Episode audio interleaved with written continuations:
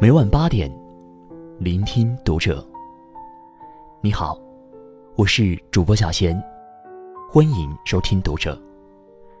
今天跟大家分享的文章，来自作者李月亮。山东金矿突发爆炸，十人遇难。这个不吃不喝撑过十五天的男人，让人泪目。关注读者新媒体，一起成为更好的读者。这个爆炸性新闻，我提心吊胆的关注了半个月。一月十日下午，山东烟台栖霞市一个金矿突然爆炸，正在井下干活的二十二名矿工被埋在了地下六百多米的深处。试想一下，寒冬，地下六百多米。没有食物，烟尘弥漫。脚下是一米深的泥水，四周都是令人窒息的黑暗。呼天不应，叫地不灵，你能坚持多久？有一个被救上来的矿工告诉我们：十五天。他就那么一个人，艰难的独自熬了十五天，创造了生命的奇迹。和他一起活着上来的，还有十个之前就被发现的工友。可惜，奇迹并不总是发生。还有十位矿工，不幸遇难了。山东栖霞以盛产红富士苹果闻名，同时，地下金矿储藏丰富。一月十日下午一点多，当地一家金矿忽然传出“砰”的一声巨响。爆炸发生在地下二百多米，而当时，二十二人正在地下六百多米处工作。这一炸，出去的通道一下就被堵死了，通讯系统也失了灵。二十二个人瞬间置身绝境，出不去，也联系不了地面的人。可恨这家开采公司，为了逃避责罚。居然把这个重大事故瞒了下来，试图自己营救下面的人。结果折腾到了第二天晚上八点，他们终于明白，自己根本救不了，才上报了事故。白白浪费了三十小时。这三十个小时的迟报，消耗的哪里是时间？那是井下二十二名矿工的命。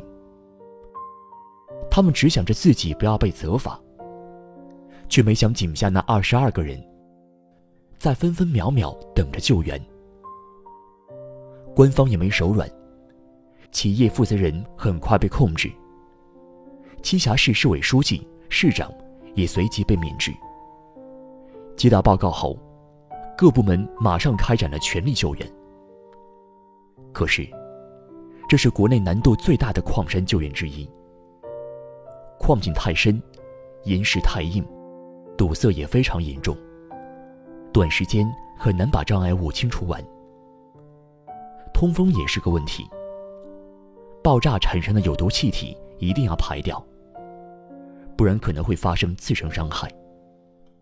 救援人员不分日夜的开始施工，多管齐下，一边全力清除障碍，好早点打通出井口，一边钻取救生孔。开发新的通道。救援人员着急，家属更急。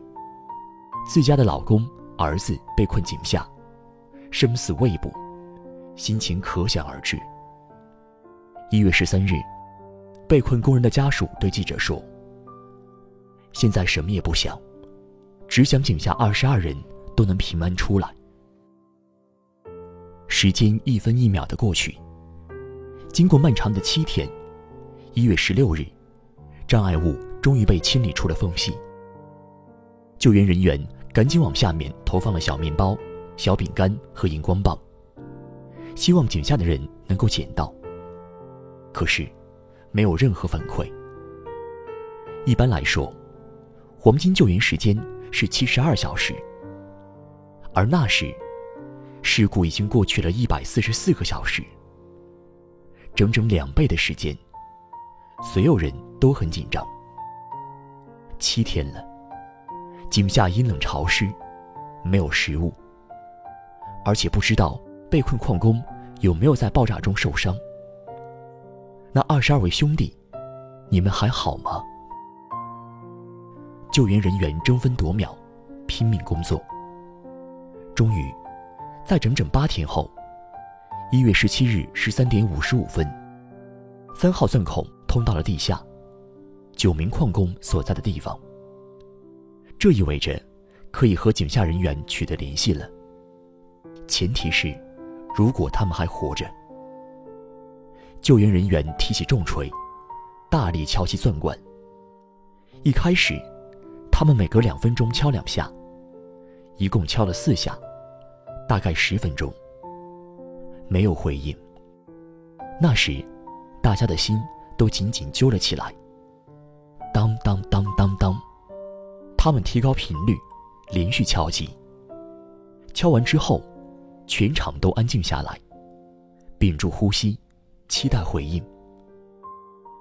啾啾啾，井下传来了隐约的回击声，很细微，一时难以辨认。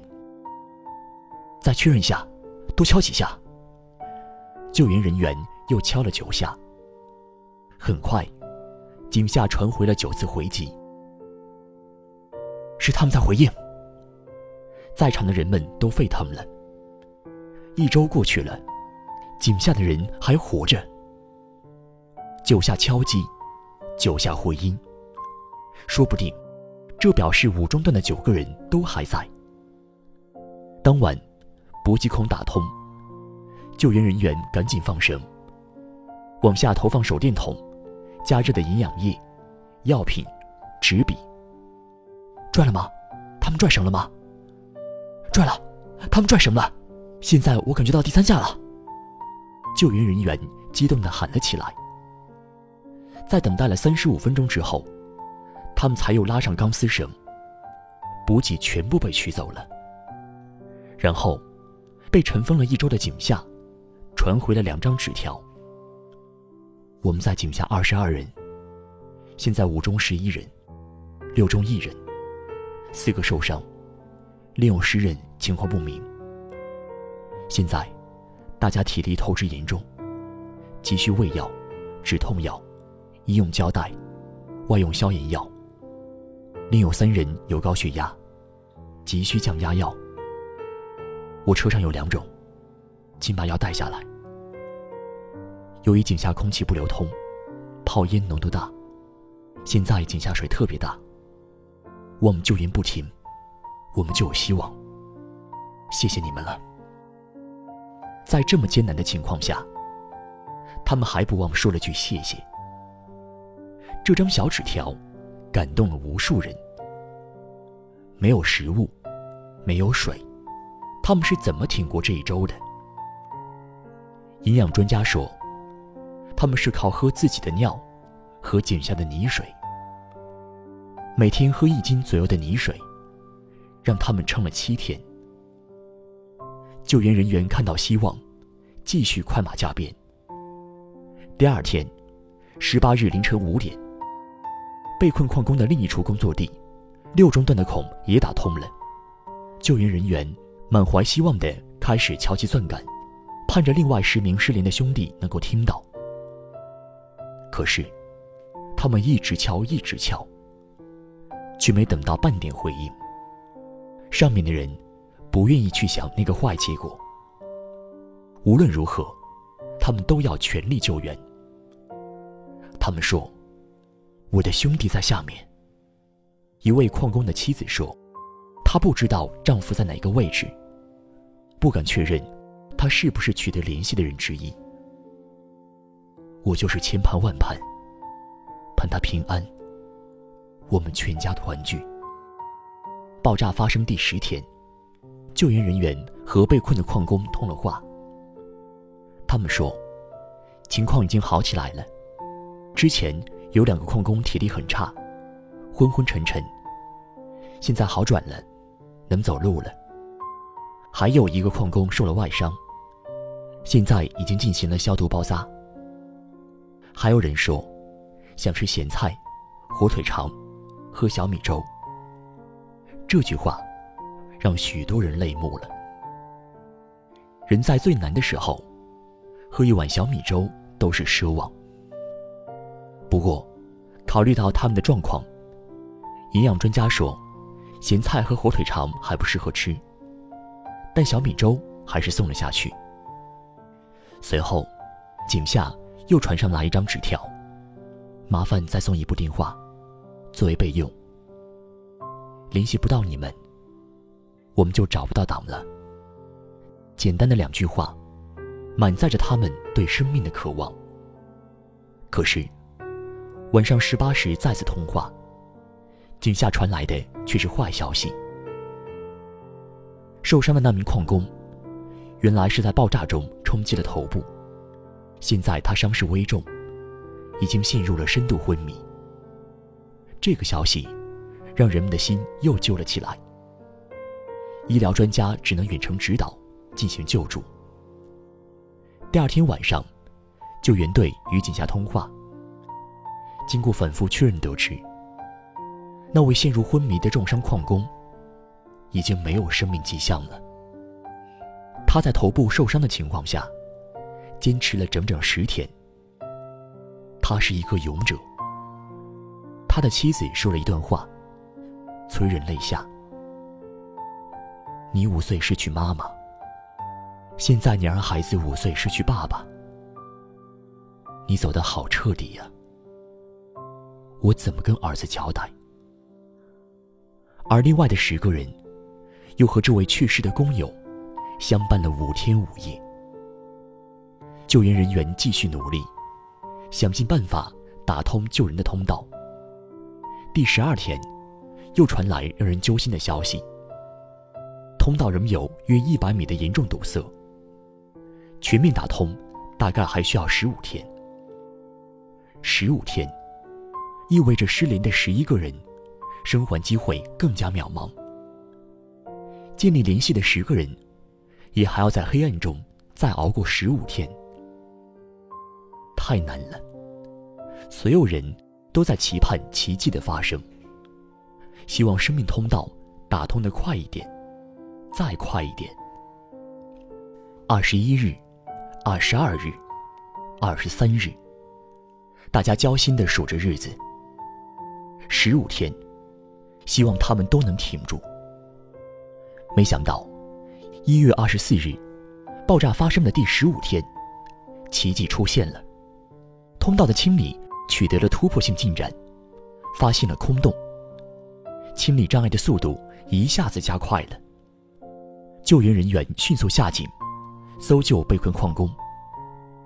下到四中段，又一个奇迹。救援人员发现了一名极度虚弱的失联矿工。他一个人被困在四中段，不吃不喝的挨过了十五天，整整十五天，独自被困在漆黑的井底，没有任何补给。没有一个同伴，他是怎么熬过来的？没人知道。但当他被救援队抬出井口，送上救护车，无数人泪奔了。生命的力量是多么巨大，生存的意志是多么坚强，才能让一个人苦撑十五天呢？最新的消息，经过救治，他已经没有生命危险了。虽然身体极度虚弱，但意识清醒。接下来的四个小时，之前联系上的十名矿工也被分批救出。有一位上来后双手合十，向救援人员表示感谢。他手心紧握的，是曾在至暗里给他们光亮的珍贵的手电筒。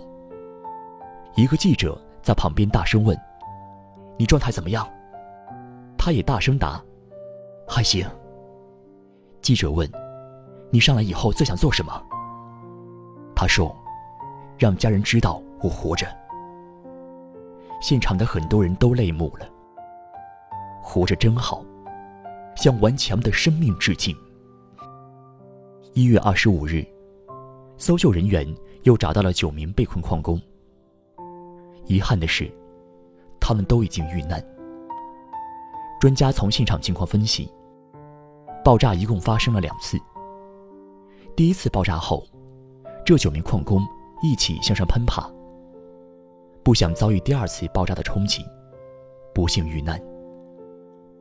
救援还在继续。感谢这些天里救援队的辛苦付出，你们和获救矿工一起，创造了生命的奇迹。同时，我们也必须反省：矿难如何发生，以后如何最大可能的避免。如新华网的评论所说：“教训太惨痛，安全重于泰山，警钟更要长鸣。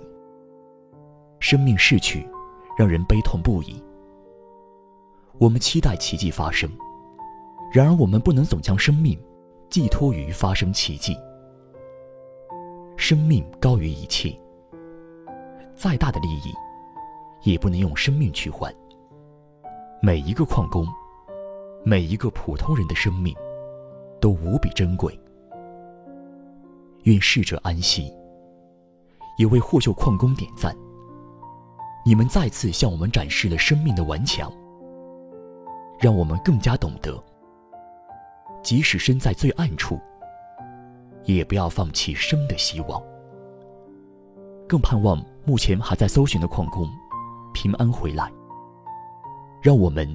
为生命的顽强点赞，一起为矿工祈愿。